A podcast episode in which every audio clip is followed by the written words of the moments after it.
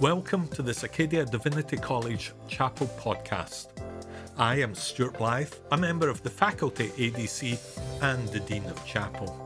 Here you'll get a chance to hear perceptive and powerful sermons which were delivered by staff, faculty, students, alumni and guests as part of our weekly Wednesday chapel services.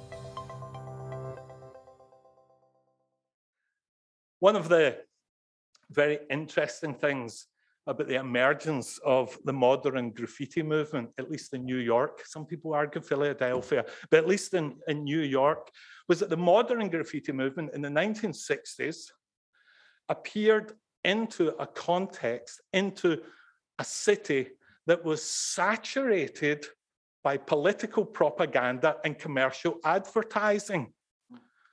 The graffiti artists weren't the first people who wrote in that city. And while they didn't see their actions as political, later graffiti artists would describe their actions as interruptions. They would actually deface property to say to people, don't you see that other people are speaking to you? Don't you see that other people are taking your space? Don't you see that people, other people are claiming your allegiance in this space?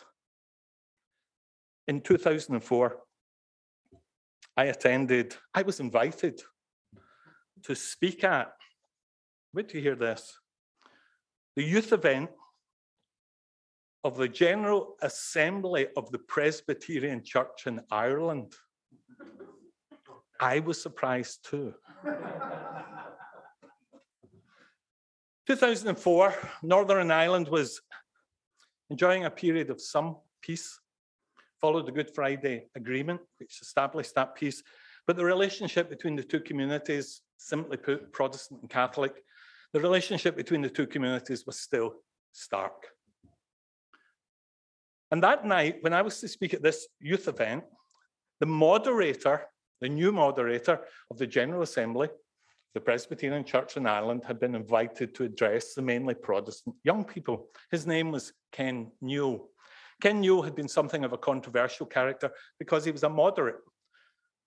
What that means is that he didn't think Catholics were bad people. And he was invited to speak at that event. People had protested when Newell had been appointed as the moderator, and he kind of added fuel to the fire because he invited his friend, I think Bishop Sean Brady, to attend his installation as a new moderator. So things were a bit tense. I wasn't sure whether there was going to be protests at this event or not, but I turned up. Newell got up to speak. Remember, I'm preaching. Newell got up to speak. And when he got up to speak, he referred to two cultural practices of Northern Ireland that related to the period that we call the Troubles. One period, one cultural practice was that people would gather around bonfires in their segregated communities at night, and these bonfires were often consisting of the rubble of the protests during that day. The other cultural practice was wall murals, the painting of wall murals. If you ever went to Northern Ireland, you wouldn't need to ask what was a Unionist community, what was a Protestant community, and what was a Catholic community, what was a Republican community, because the wall murals painted on the ends of the houses made that stunningly clear. The colours and the images demarked these areas. The white-haired Ken Newell got up and he referred to both these practices when he said this. He said, young people, it's time to tell different stories around the bonfires in your communities and to write new words on the walls of people's hearts. Writing words on the walls of people's hearts is neither easy nor straightforward because we're in a competition for people's hearts. And because of that, it means it's something that we have to constantly do. It's a never-ending task. And Jesus said to Peter, feed my sheep. We can assume he meant more than once. Church planting can never be a goal or an end, but always a beginning. Ministry, Christian ministry, requires us to paint again and again and again and again, because for some hearts to be finally won, they're going to have to be constantly won. And maybe, I, I was reflecting upon this, maybe this is why At times we struggle with Christian ministry because we think it can be like something else and it'll be finished. But next Sunday, you have to preach again. There's another place to visit. It's constant and it's continual, and it demands of us again and again and again words on the walls of people's hearts. But here is the fascinating thing. Paul, in this passage, doesn't seem to complain about the grind of his ministry, but he revels in the glory of it. Did you hear these verses? You had to read it. I mean, there's so much glory going on here, you have to look away. I mean, there's so much glory, it's like glory, glory. The only thing you can say in response is hallelujah. There's so much glory going on here. This is, this is not the grind of Christian ministry. This is a celebration of the glory of it all in the midst of the difficulty of being someone ha- who has to write words on the walls of people's hearts. Where does this come from? In part, it seems to come from the fact that the Apostle Paul recognizes that this ministry is not his own. It's a gift. It's a given.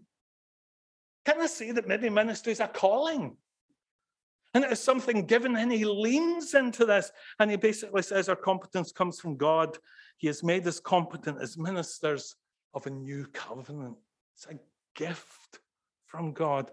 Christian ministry is a gift. In the midst of the grind, it has glory because it's given to us. And he, he revels in it because of the gift, but more than that, and this is the part I love, he revels in it because of the ghost. The Holy Ghost, the Spirit.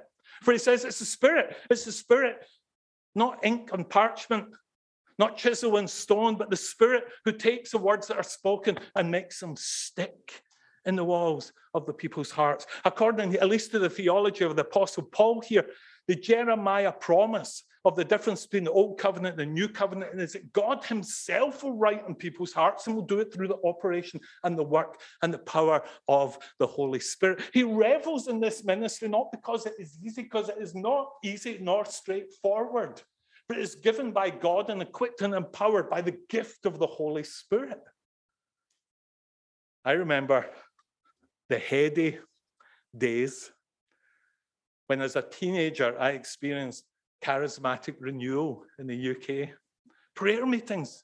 Man, there were so many prayer meetings, and people went to them. There were words of prophecy. There were speaking in tongues.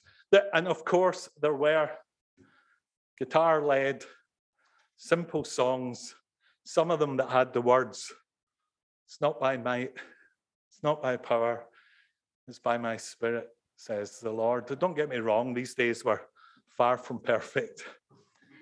A number of these movements were deeply hierarchical and patriarchal. Some people managed to take the freedom of the Spirit and turn it into their own law. And there were excesses of claims.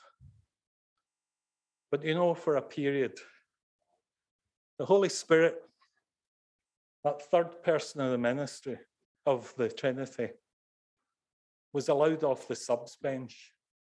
The ghost was allowed to play in the game and to transform people's experience and theology. And that is important, because if we want to enter this competitive world of writing words in the walls of the Holy of, in people's hearts, we need the presence and the power of the Holy Spirit. Folks, we don't need to write any more in slides. We need to write in hearts. And that's the work and the operation of the Spirit. If the function of this sermon has been to land this message that Christian ministry is a ministry of writing new words on the walls of people's hearts, the function of this is to encourage us all. We need to lean into the Spirit. We need to lean in again. I am not saying that as an excuse for us not to do our hard work of what is required in the crafting and in the shaping and in the designing of what we say that woos as well as wins. I'm not saying that. But I'm saying we need to learn to lean in to the gift and the freedom of the Holy Spirit, because then we will know. See this work, it's his work. See that calling, it's God's calling. And see, our challenge is the one that he offers to walk with us. We can glory in Christian ministry. And we can glory because of the nature of God, the graffiti, and the ghost. Let's pray.